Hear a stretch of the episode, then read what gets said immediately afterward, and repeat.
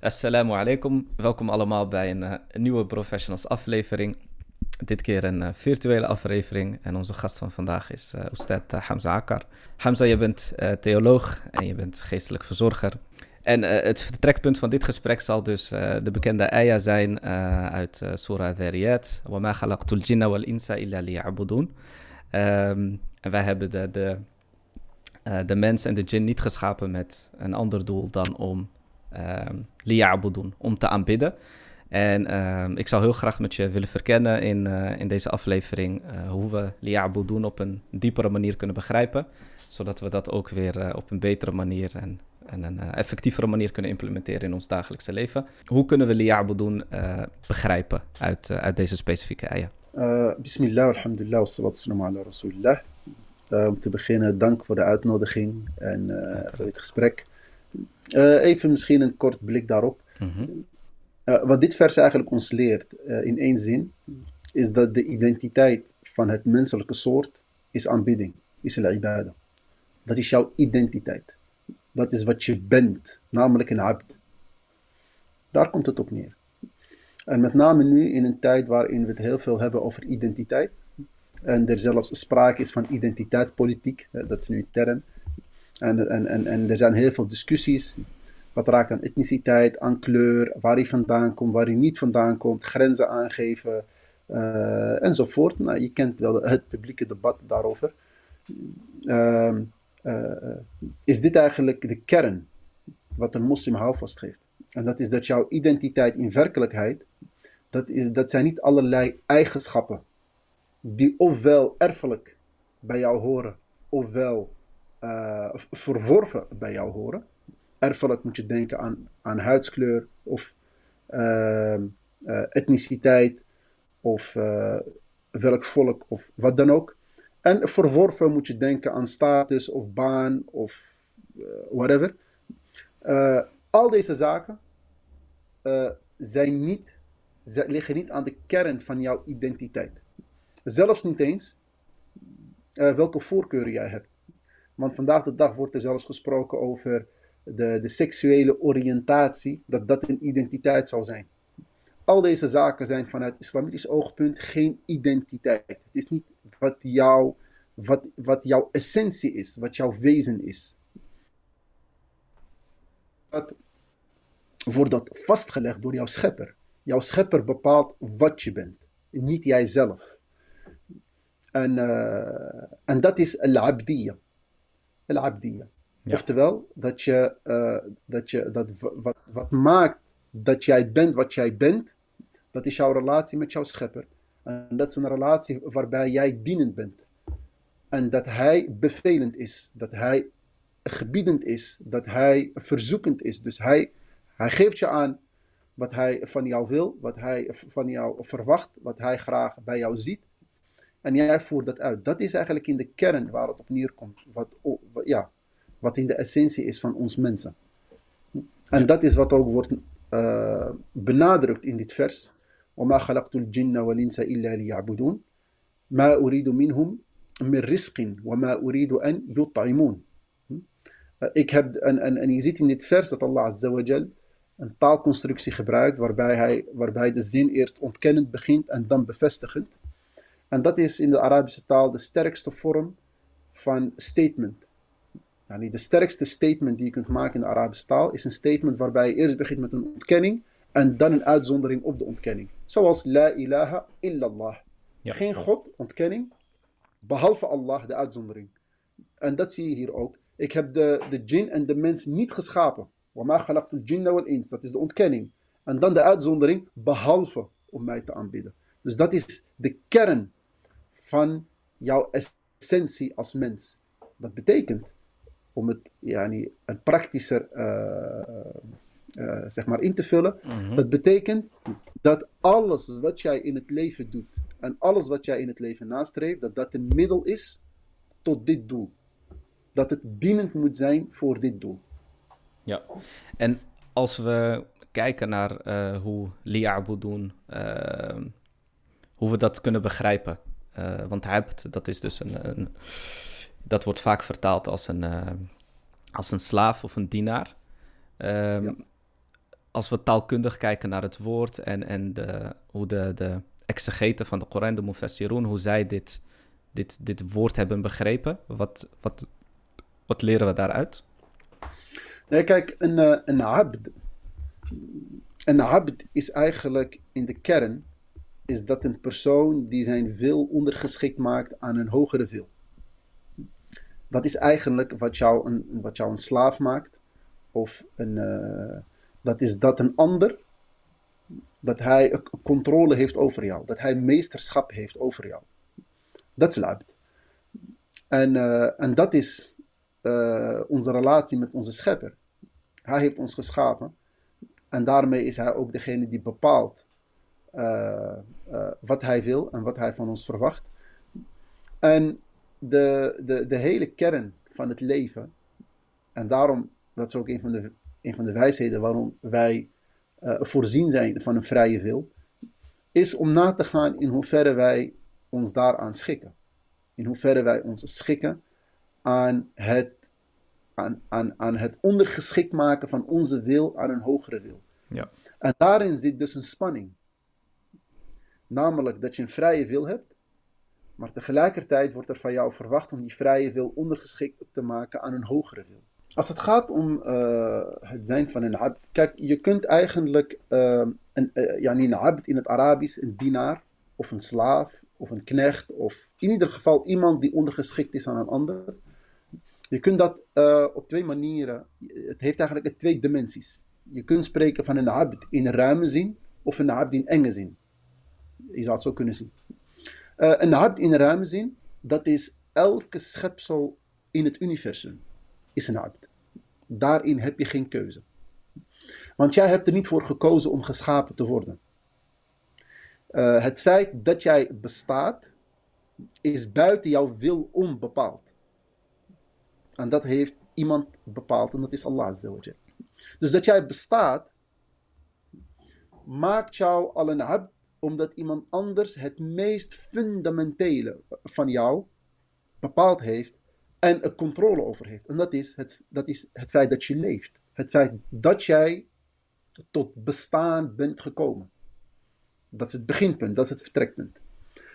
En daarom, ongeacht of je gelooft of niet gelooft, ongeacht of je een bewustzijn hebt of geen bewustzijn hebt, zoals een steen of, of een boom of wat dan ook, alles is een abd. En dat bevestigt de Koran ook. Alles abd, omdat, omdat alles wat bestaat onderhevig is aan de goddelijke wil. En dat is namelijk als Allah wil dat jij niet meer bestaat, besta je niet meer. Als Allah wil dat jij ziek wordt, word je ziek. Als Hij wil dat je, in, ja, wat hij ook wil. Als Hij zegt kun fayakun, als Hij zegt wees en het is. Dus niemand staat daar buiten. Ook Iblis niet, ook de duivel niet, iedereen. Dat is abd in ruime zin. Nou, abd in enge zin, dat is eigenlijk wanneer jij de overgang maakt, waarbij jij ervoor kiest om een abd te willen zijn. Dus dat is wanneer jij je eigenlijk van bewust bent dat je een abd bent, maar je zegt, ik kies er ook voor om een abd te zijn. En dat is het verschil tussen uh, al-ubudiyya en al-abdiyya. Al-abdiyya, dat is iedereen. Al-ubudiyya, dat is waar hij voor kiest. En daar komt de vrije wil. En dat maakt de mens bijzonder. Boven alle andere schepselen in het, in het universum. Want een steen en een boom, en een hond en een paard, heeft geen vrije wil. Die is geprogrammeerd. Wat wij noemen instinct of wat je het ook noemen wil. Is geprogrammeerd. Dus die doet uh, wat hij doet als soort. En uh, zijn keuzes tussen aanhalingstekens zijn heel beperkt. En ze zijn heel instinctief bepaald. Dus als hij honger heeft, dan gaat hij jagen. Als hij wilt voortplanten, dan enzovoort. De mens is daarmee uh, eigenlijk uh, een, een, soort exclusief wezen. En islamitisch ook geloven wij dat de mens aan de top van die hiërarchie staat. Van de, in, onder, in, het, in, in het universum. En dat is vanwege deze vrije wil. Dus de mens is eigenlijk een van de, is eigenlijk de enige schepsel die ervoor kan yani, kiezen om een dienaar te zijn of geen dienaar te zijn van Allah Dus wanneer, en, en, en daarin zit dus een soort een spanningsveld. En dat is, je hebt aan de ene kant een vrije wil gekregen. Je kunt doen en laten wat je wil.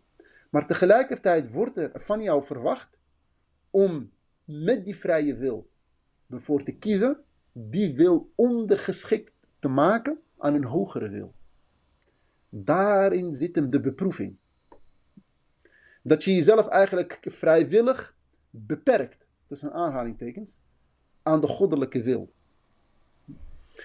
En dat is al-ubudiyya. Dat is al-ubudiyya. En dat is wat Allah Azza wa Jal van ons vraagt. Dat is wat Allah Azza wa Jal van ons wil, waarin hij zegt: وَمَا خَلَقْتُ الْجِنَّ وَالْإِنسَ إِلَّا لِيَعْبُدُونَ. Dat is uiteindelijk de reden waarvoor zij geschapen zijn. Om te kijken of zij die overgang kunnen maken. Van een abd naar een echte abd. Van een, uh, een gedwongen abd naar een vrijwillige abd. En dat is de uitdaging. Ja, ja. En, en misschien om, om dan de koppeling te maken met onze huidige context ook. Een hele liberalistische context waarin het idee is dat jouw wil uh, bepalend moet zijn voor de keuzes die jij maakt in jouw leven. Dus zolang jij je er maar goed bij voelt. Ehm, ja, en die wil is gewoon verworven tot, tot eigenlijk een, uh, ja.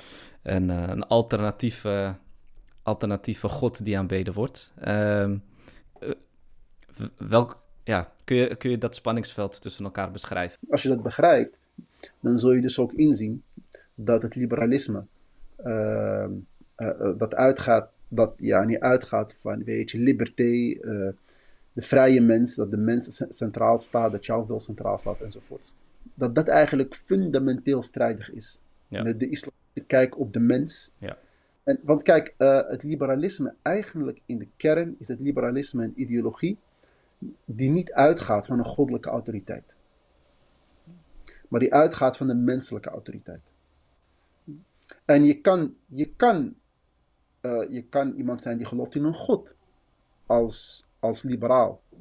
Maar de ideologie zelf stelt hem eigenlijk onbruikbaar. Hij, uh, dus je kunt, uh, en, en, en daarom is, is, is eigenlijk, eigenlijk een, een liberale levensstijl. Het is logischer om atheïst te zijn als liberaal. Want als jij gelooft in een God, maar verder deze God in jouw ogen onbruikbaar is, onbelangrijk is, niet relevant is, omdat je geen rekening hoeft te houden met hem, aangezien jij de referentiekader bent, jij de autoriteit bent, dan is het logischer om hem helemaal aan de kant te schuiven, niet, ja, niet te geloven. En daarom is het ook niet gek om te zien dat met de, ja, niet, de, de, de, in hele liberale samenlevingen het atheïsme en het secularisme ook veel sterker aanwezig is uh, als, uh, als levenswijze.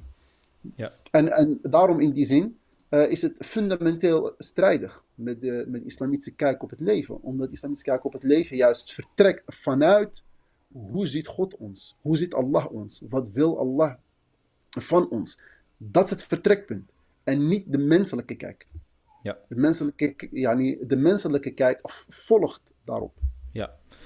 En als je het zijn van een abd op die manier begrijpt, dan begrijp je automatisch ook dat het veel verder gaat dan alleen het nakomen van de religieuze rituelen.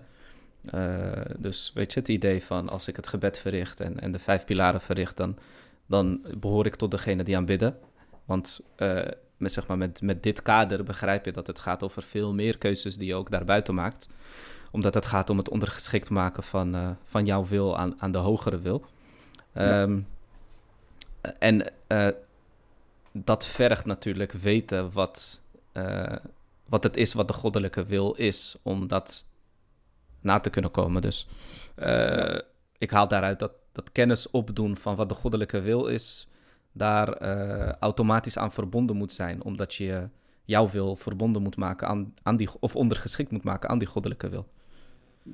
Ja, en dat maakt daarom ook, daarin komt dus de openbaring als heel belangrijk uh, ja, een element in, in het tot stand brengen van deze relatie tussen ons als ibad met de schepper ja. als de meester van de ibad.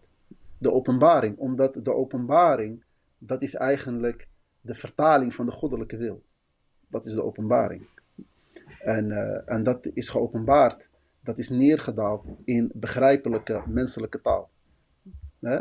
En ook uh, aan een mens zoals wij, zodat wij een voorbeeld in hem kunnen zien en hem ook kunnen volgen. En, en het ook verstaanbaar en begrijpbaar is voor ons. Ja. Dat is, uh, dat is hoe dat. Uh, en uh, inderdaad, het, het, gaat verder dan natuurlijk rituelen. Kijk, rituelen zoals het gebed en het vasten enzovoort, dat is, dat is ibadah in enge zin. Dus dat is echt de. de dat is natuurlijk ook de goddelijke wil, maar dat is in enge zin. Dat is iets wat je, waar Allah Azawajal ons aan bindt. En daar zitten ook wijsheden aan. En dat is namelijk dat, om ons er ook aan te herinneren, dat uh, uh, wanneer jij ervoor kiest om de dienaar te worden van jouw meester, dan ben je niet volledig vrij in hoe je dat wil zijn. Je hebt een spectrum waarin je vrij bent. Je hebt een spectrum. Je kunt er bijvoorbeeld voor kiezen om, om bijvoorbeeld goede doelen te doen. Of misschien gewoon te zorgen voor je ouders. Of uh, iets anders. Dus je, je kan van alles doen wat goed is. Dus dat is een spectrum waarin je vrij bent. Ja. Maar je hebt ook een spectrum waarin je niet vrij bent. En dat is juist wezen aan een dienaar. Dat je, dat je, dat je, dus, uh, dat je dus weet dat je gebonden bent aan iets. En dat jij je moet richten tot Allah Azza niet op de momenten die jij uitkiest maar op de momenten die hij uitkiest. Dat zijn de vijf dagelijkse gebeden. En niet op de manier hoe jij wil, maar op de manier hoe hij wil. Want het gebed moet op een bepaalde manier verricht worden. Uh, en dat is niet alleen elke dag, dat is niet alleen dagelijks, maar ook jaarlijks. Met de Ramadan bijvoorbeeld en de zakat bijvoorbeeld. En ook uh, één keer in je hele leven, zoals de Hajj.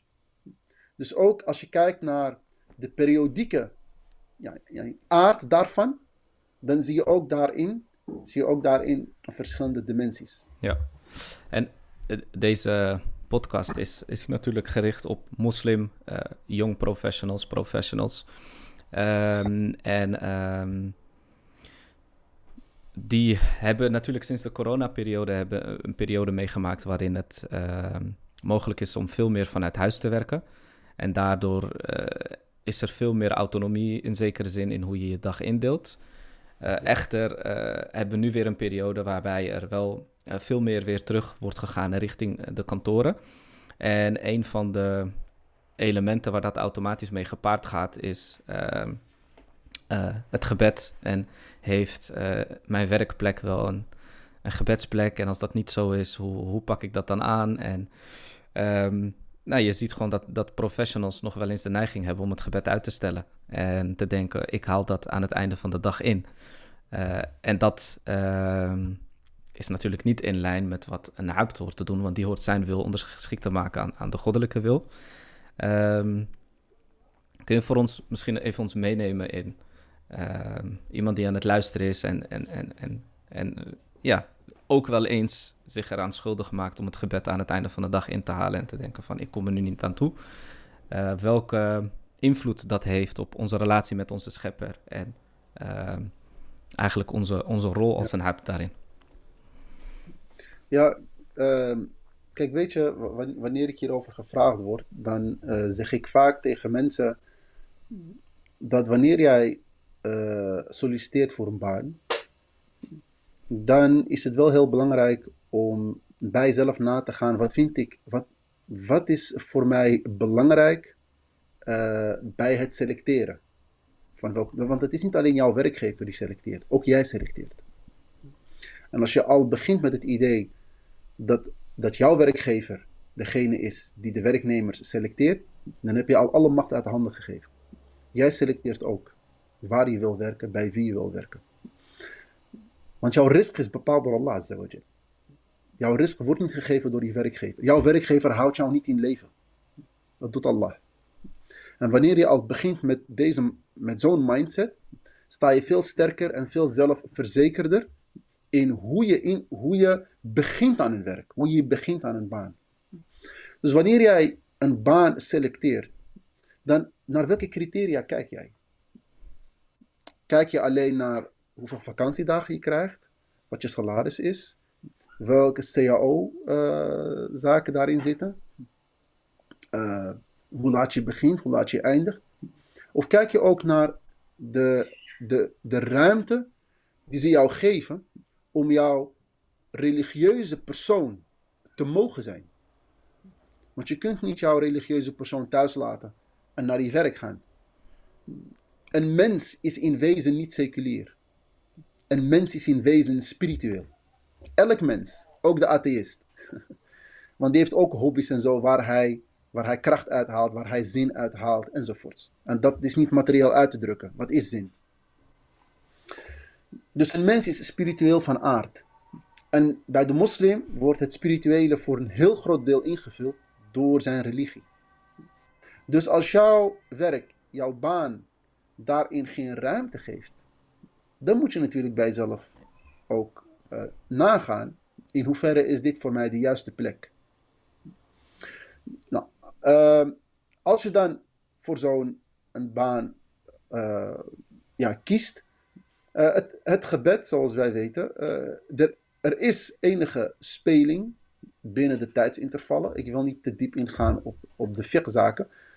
Maar het is wel belangrijk dat je, dat je het gebed niet uh, op zo'n moment bidt dat het eigenlijk buiten zijn tijd uh, is.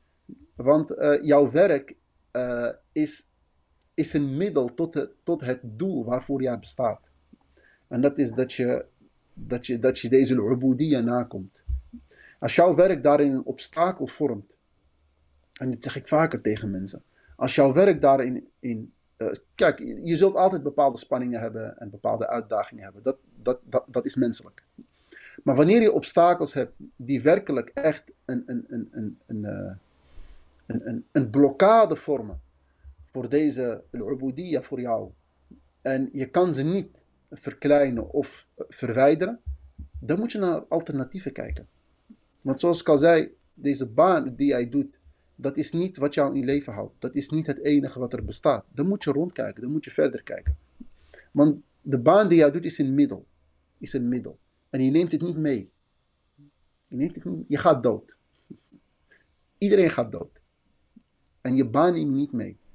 En, en de tevredenheid van jouw werkgever neem je ook niet mee. Maar wat je wel meeneemt, is wat jij ondergeschikt hebt gemaakt aan de goddelijke wil. Want dat is de ibadah, dat neem je mee. En dit is goed om je altijd te beseffen in alles wat jij doet in het leven. Zodat je ook jouw beslissingen niet alleen resultaatgericht zijn, maar vooral moreel gericht zijn. Dat is het leven van een moslim. Hij probeert zijn beslissingen zoveel mogelijk moreel in te richten en niet resultaat in te richten. Want alhamdulillah, wij geloven in al-qadar. En de resultaten leggen wij in de handen van Allah. Ik ben niet, ik ben niet in die zin uh, absoluut verantwoordelijk voor de resultaten. Maar ik ben wel verantwoordelijk voor de morele beslissingen die ik neem. En die moeten zo goed mogelijk zijn. Uh, ja, binnen de mogelijkheden moeten die zo goed mogelijk zijn. En als daardoor de resultaten wat minder zijn, dan is dat goed. Dat is niet minder. Dat is juist goed. En als de resultaten daardoor meer zijn, is dat een gunst. Dan is dat mooi. Want dan heb je, heb, je twee vliegen in één klap. Maar wanneer jouw beslissingen, islamitisch gezien, niet goed zijn, en, maar daardoor wel de resultaten beter zijn, dan zijn deze resultaten niet beter. Dan zijn deze resultaten minder. Want deze resultaten, die zul jij, vroeg of laat, zullen die uh, hun tol bij jou opeisen. Yom al En dat is, dat is, dat is, dat is hoe, hoe wij moeten leren te kijken. Want wij worden gevormd op een manier die heel kapitalistisch ingevuld is.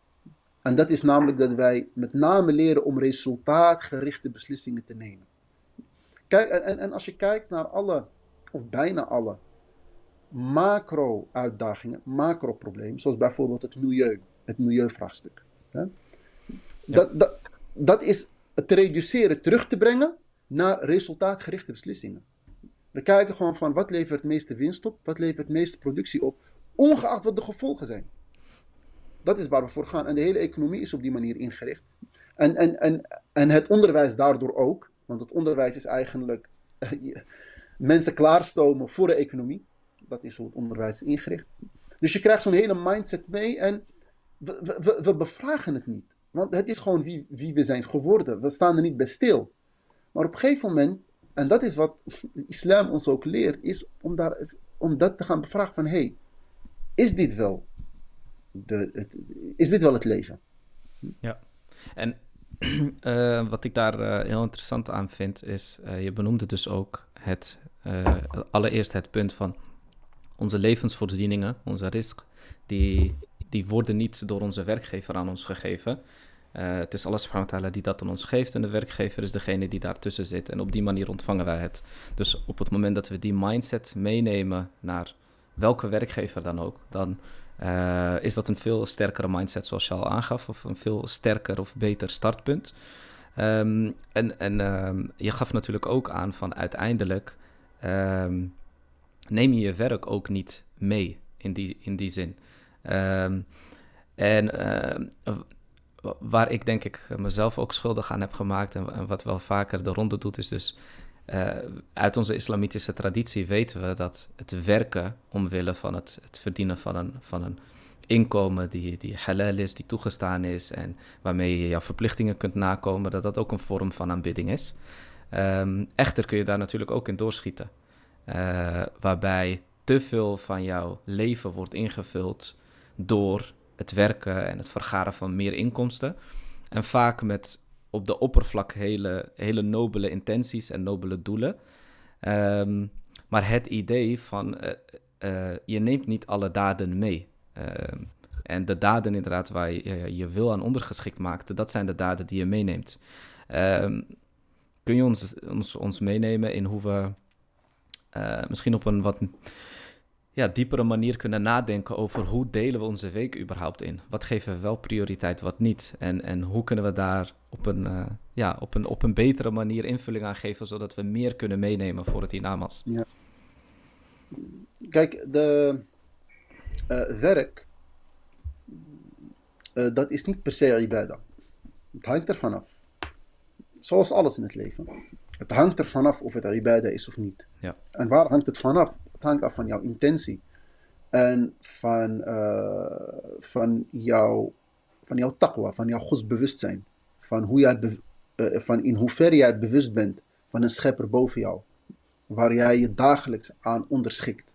En dat is elke dag weer uh, een struggle. Want wij zijn niet perfect. Elke dag is dat weer een struggle. En elke dag laat je steken vallen. En elke dag toon je berouw. En de profeet sallallahu alayhi wasallam zei zelf, ik toon meer dan 70 keer berouw op een dag. En hij was de perfecte. Dus wat te zeggen over ons. Dus het is een struggle en, en, en, uh, en, en, en ik, ik zeg dat zodat wij niet denken van oké, ik werk en dus klaar, ik zit gebakken. Want ik, uh, nee, nee, je, je, moet, je moet daar wel elke keer weer, want je moet elke dag beslissingen maken elke dag neem je beslissingen. Ik weet niet hoeveel beslissingen een persoon, daar zullen dat vast wel ook onderzoek naar gedaan zijn. Maar elke dag neem jij een set aan beslissingen. En hoe jij deze beslissingen neemt, heeft alles te maken met, jou, met jouw mindset, om in moderne termen te praten. Maar om in klassieke termen te, uh, ja, te praten, heeft te maken met jouw iman. Met jouw taqwa. Uh, uh, dat heeft invloed op deze beslissingen. En dat bepaalt of iets ibadah is of niet. Want een ibadah is namelijk dat doen waar Allah tevreden over is. Dat dat jouw eerste prioriteit is. En als dat met zich meebrengt dat jij ook tevreden bent, dan is dat zoals wij noemen honing op boter. Maar er zullen gevallen zijn waarin dat niet jouw tevredenheid in meebrengt. Omdat het jou in een bepaald opzicht schaadt schaadt, eh, eh, en in, in de kern schaadt het je niet. Want alles wat wij doen, waar Allah tevreden over is, is goed voor ons. Maar het schaadt je ogenschijnlijk. Bijvoorbeeld in materieel opzicht of in korte termijn opzicht enzovoort. Want al datgene wat jij doet, wat uiteindelijk jouw eeuwige geluk, wat uiteindelijk bijdraagt aan jouw eeuwige geluk, is altijd goed. Maar in wereldse termen kan het schadelijk lijken. En dat kan wanneer jij de goddelijke wil prioriteert. Dus, uh, en dat kan ook met werk.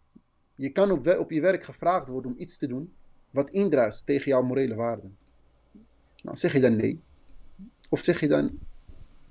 Hm? Dus dat verschilt. En uh, hoe een persoon zijn week indeelt.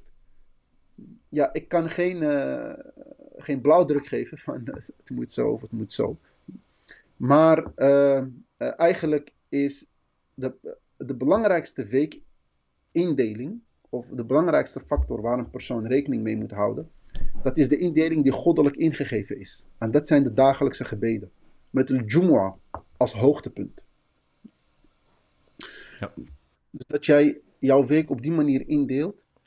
En jouw werk op die manier indeelt. Want een week wordt gevormd door dagen. Dus wanneer jij wil, wil kijken naar hoe ga ik mijn, mijn week indelen, moet je eerst kijken naar hoe deel ik mijn dagen in. En dat jouw dagen zo ingedeeld zijn dat de gebeden er niet onder lijden. En dit is niet alleen maar iets wat we zeggen, dit is echt iets wat elke persoon moet proberen te implementeren in zijn leven. Want je gaat zien dat daardoor ook jouw dag beter verloopt. Meer baraka zit in jouw dag. Maar ook jij rustmomenten inlast op de juiste momenten. Want het gebed is niet alleen maar het nakomen van een plicht, het is ook een rustmoment. Het is ook een rustmoment wat jij op die, op die manier.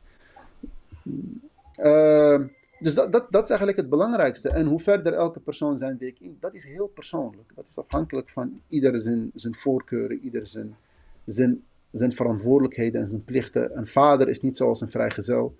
Of weet je, of een, uh, een werkende is niet zoals een studerende. En, uh, en op die manier, een oudere is niet zoals een jongere. Dus dat, dat verschilt per ja. persoon. Ik ga niet zeggen van je moet, je moet zo of je moet zo. Maar de gebeden zijn echt heel belangrijk in, ja. de, in, de, in, de, in de indeling en de ochtenden. De ochtenden zijn heel belangrijk. De profeet, uh, hij zegt ook, sallallahu hij zegt, Burika li ummeti fi bukuriha. Mijn umma is gezegend in haar ochtenden. En dus in de ochtend haal je veel meer uit. Je haalt veel meer uit de ochtend dan in de avond. En, uh, en uh, dus uh, een persoon, en, en meestal in de ochtenden, heb je ook minder, minder druk, minder stress, want je hebt een hele dag voor je. En omdat je een hele dag voor je hebt, ervaar je ook minder stress. En minder van dit moet snel gebeuren.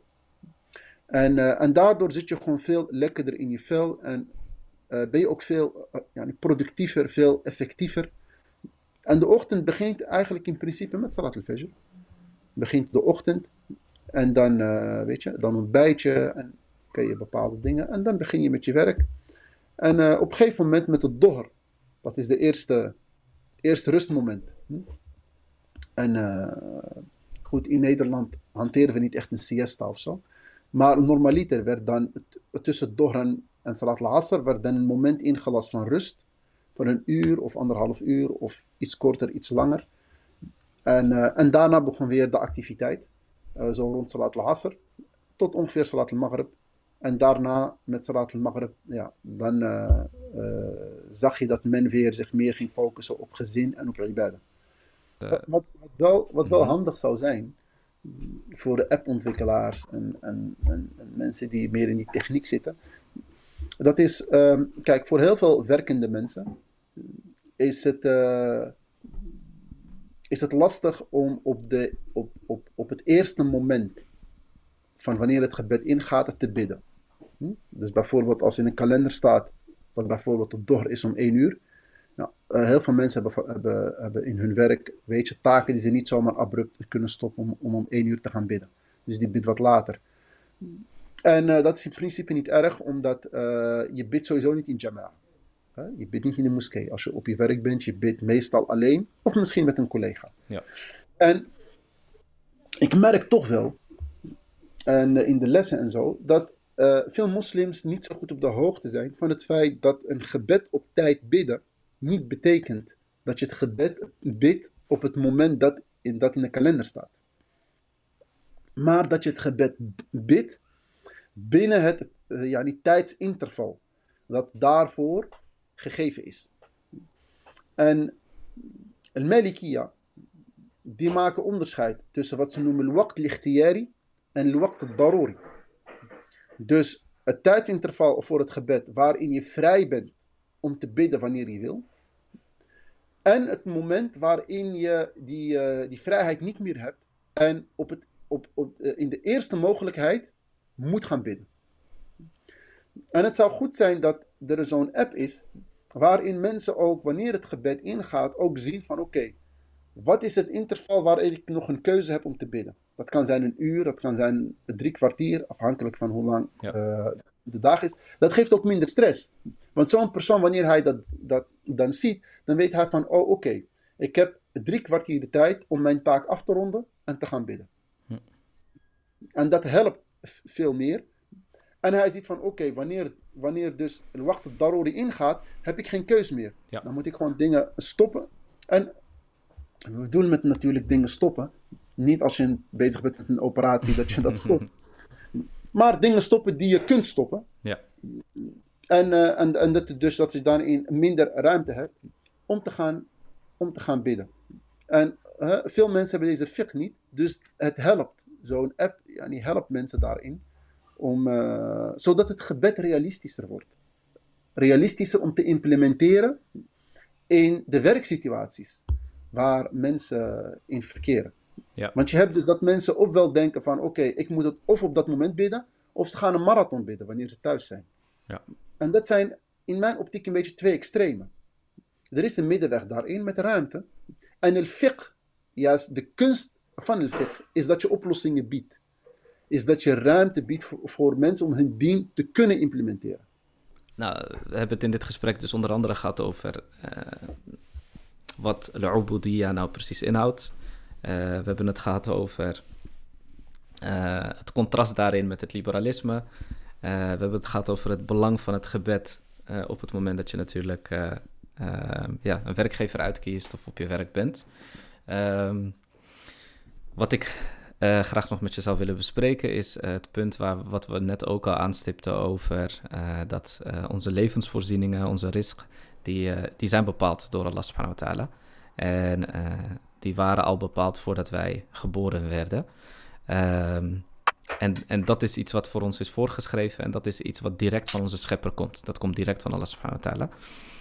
Um, kun je uh, ons een, kader bieden waarbinnen we dat idee van uh, dat onze risk is voorgeschreven um, en dat uh, en de keuzes die we daarin dus kunnen maken voor het kiezen van een specifieke werkgever. Ja, kijk, risk, uh, risk. Als we het hebben over risk, dan moeten we risk niet beperken tot, tot je salaris. Dat is al een ontzettend grote denkfout. Risk is uh, alles wat je bent en wat je om je heen ziet. Jouw gezondheid, jouw uiterlijk. Het feit dat jouw hart nu bonkt, terwijl jij daar geen invloed op hebt. Het feit dat jouw longen lucht persen, terwijl jij daar geen invloed op hebt.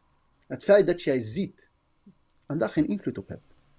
Het feit dat jij kan staan en lopen en spreken en horen. Uh, al deze zaken. Dat is allemaal een risk.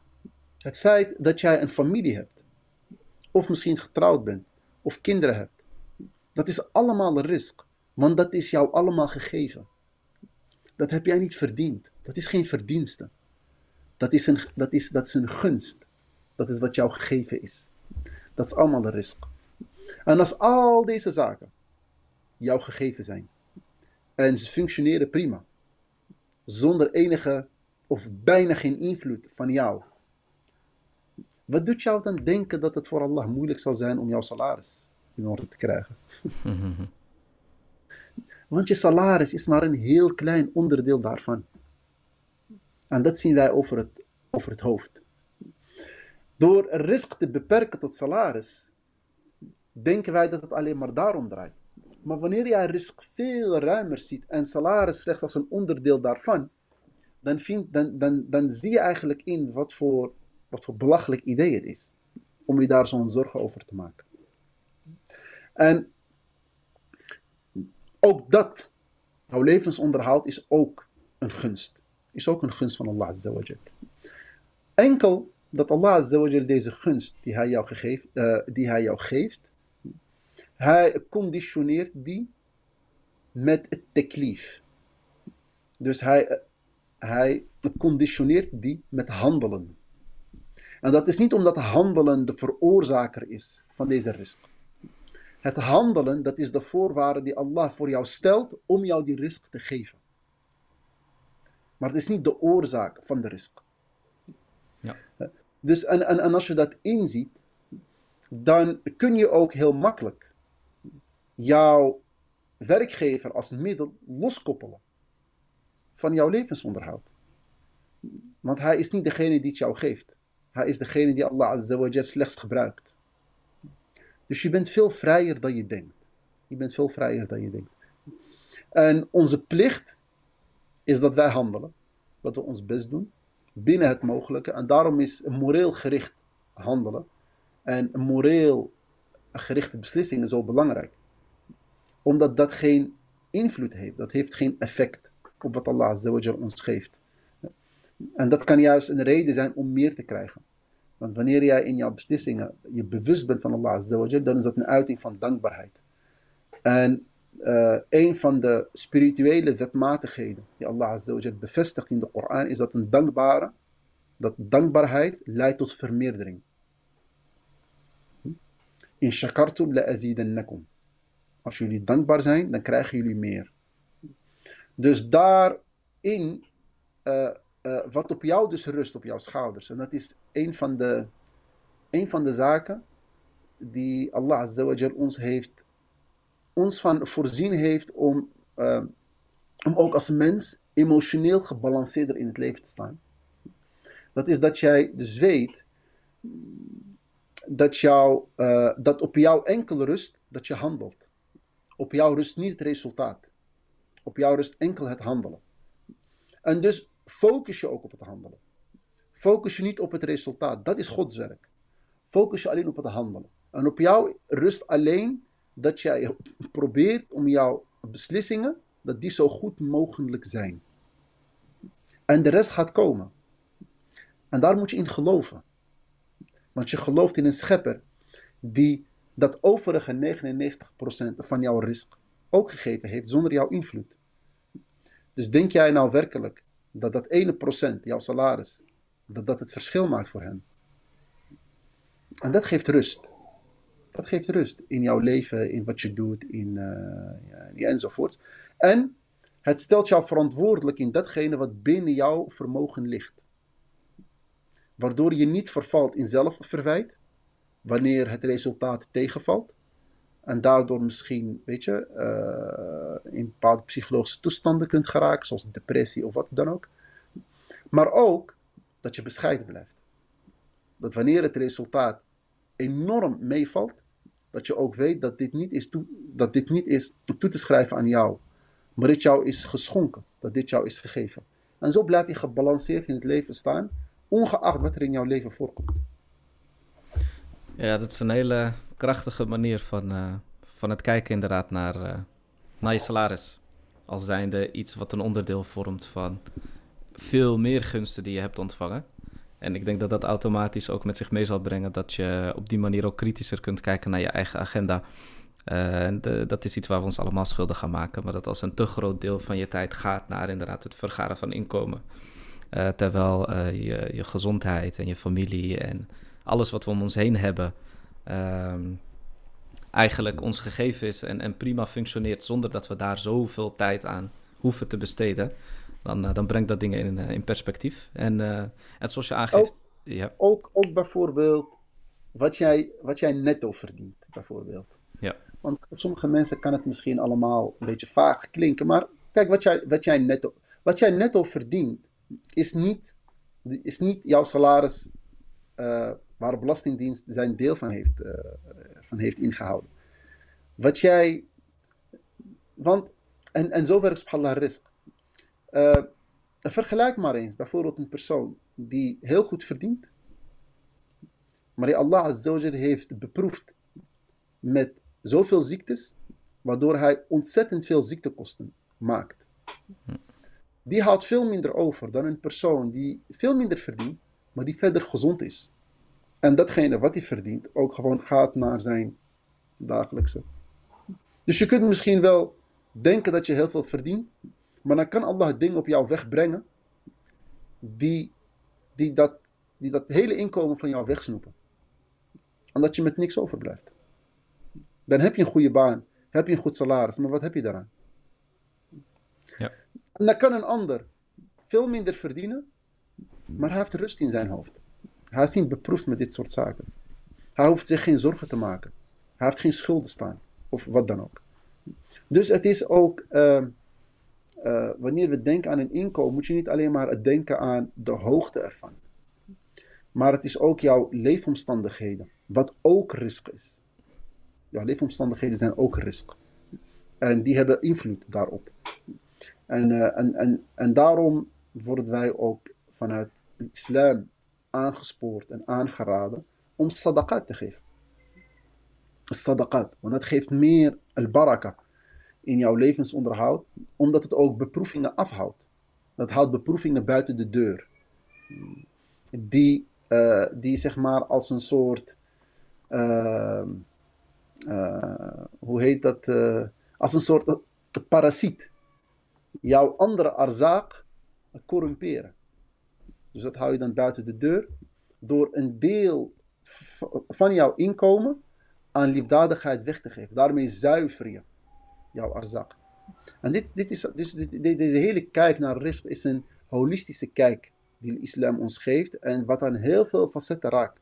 Wat je dus, zeg maar, spiritueel netto verdient, heeft natuurlijk ook voor een heel groot deel te maken inderdaad met, met de baraka, met de zegeningen die erin zitten. Wat ik uh, als laatst nog even met je zou willen, zou willen bespreken, is uh, dus het concept van het geven van, van sadaqa. Uh, zoals we dat vaak vertalen als liefdadigheid van, van datgene wat jou gegeven is. En um, dat al, ja, eigenlijk met de visie die we net al hadden van een risk, die natuurlijk veel breder is dan je inkomen alleen, is, je, is een onderdeel van je risk, is ook je vrije tijd. Ja. Um, en eh, die vrije tijd, dat, dat is een gunst natuurlijk die ons gegeven is, maar dat is ook een verantwoordelijkheid die we dragen. Kennen we ook het concept van sadaqa geven over jouw tijd aan, aan nuttige doelen? Ja, eh, het, is, het, is, het is interessant om op te merken dat eh, de term, ja, tijd, dat in de klassieke werken zul je die term niet zoveel vinden. Ja, niet wacht Wacht, tijd. Wat je vooral zal vinden is de term leven. Want er is niet zoiets als tijd. Tijd is jouw leven. Het staat niet los. Want elke dag die jij leeft, is een deel van jouw leven. En, eh, want wij hebben een beperkt set aan dagen. Eh, ja, hoe lang leeft een mens?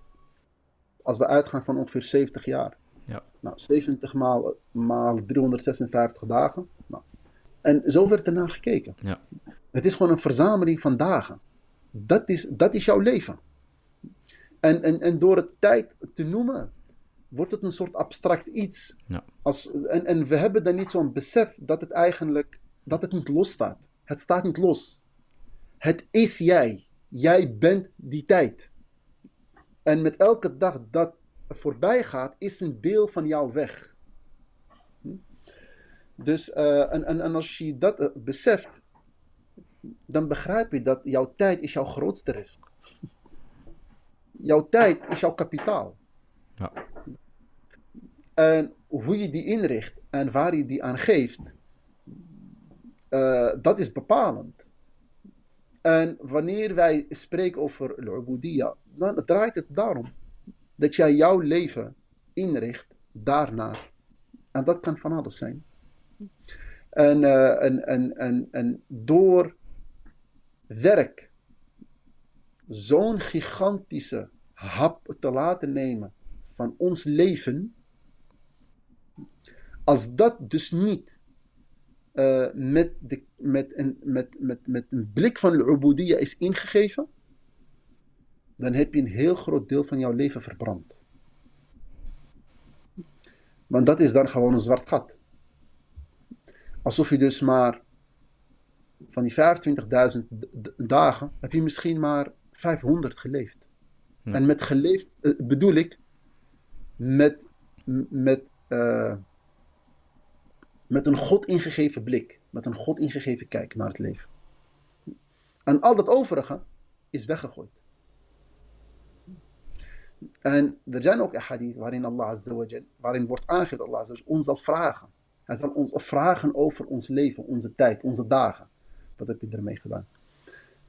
Dus daarom uh, is, is, is die, die kijk naar het leven vanuit al-ubudiyya zo belangrijk. Zodat je je tijd niet weggooit. Ongeacht wat je doet. Het maakt namelijk niet uit wat je doet, zolang het maar goed is. Maar wanneer je erin zit met een, met een houding en een instelling van al-ubudiyya, dan is het meegenomen. Doe je dat niet, dan is het weggegooid. Ja. En dat is het. Dus, uh, dus, dus, dus ook Ehm, en er zijn ook hadith die ons aangeven hoe je baraka haalt uit je tijd, uit je leven. En onder andere het aanhalen van de familiebanden. Silat al-Rahim. Er zijn heel veel hadith die dat aangeven. Het Silat al-Rahim is een van de grootste bron van de risk. Niet alleen de risk materieel, maar ook risk jouw leven. Eh, er zijn hadith die aangeven dat jouw leven langer wordt. Dat is verschillend geïnterpreteerd. Sommigen interpreteren het letterlijk, dat jouw leven letterlijk langer wordt, jouw levensspan. Sommigen zeggen nee, je haalt meer uit je leven. Ja, en laat dat nou exact datgene zijn wat in onze samenleving juist afbrokkelt. Dat hele individualistische. Ja. Familiebanden spelen bijna geen rol meer. En vanuit islamitisch oogpunt is er een verband die je misschien niet wetenschappelijk zo kunt vastleggen. Maar religieus is er een verband die Allah Azza ons aangeeft. Tussen het feit dat iedereen nu rent achter het materiële. En iedereen het gevoel heeft dat hij niet genoeg verdient. Inflatie, alles wordt duurder. En het afbrokkelen van de familiebanden. En ik leg ook vaker uit dat wetmatigheden zijn niet alleen maar een sociologische gegeven of een historische gegeven. Onze dien geeft ons ook wetmatigheden. Spirituele wetmatigheden. En er zijn heel veel in de Koran, worden ze genoemd enzovoort. Nou, dit is één daarvan. Eén van die, één van die van als je A doet, dan volgt B. En deze zijn niet altijd tastbaar en meetbaar, wetenschappelijk gezien. Hoewel je sommige dingen wel nu steeds meer, ook in de wetenschappelijke literatuur, steeds meer terug ziet komen. Maar ze zijn door Allah vastgelegd. Het is al-ghaib. En daar geloven wij in. En we hebben dat pas door wanneer we, deze, wanneer we in, uh, in strijd leven met deze wetmatigheden en dan de effecten daarvan, daarvan ondervinden. Uh, wat ik vooral haal uit dit gesprek is het idee dat als je zeg maar, vanuit de Ubudiyya kijkt naar je leven en niet zozeer naar je agenda, maar je agenda ziet als een onderdeel van jouw leven, dat je veel holistischer uh, beslissingen kunt maken en op die manier niet zozeer denkt in uh, compartimenten. Van, oh ja, dit is even het religieuze deel en dit is dat andere deel. Um, Maar jezelf constant de vraag stelt inderdaad van... Uh, hoe handel ik in lijn met de goddelijke wil? En hoe kan ik mijn leven daaraan ondergeschikt maken? Uh, dus ik wil je enorm bedanken voor je, voor je tijd en voor je, voor je bijdrage. Jazakallah khairan. En uh, ongetwijfeld zal ik vaker bij aankloppen om om nog over uh, bepaalde thema's te hebben, inshallah. Dus uh, barakallahu ik nogmaals enorm bedankt, uh, Ustad Hamza. En tot de volgende keer, inshallah. Assalamu alaikum wa rahmatullahi wa barakatuh. Alaikum assalam wa rahmatullahi wa barakatuh.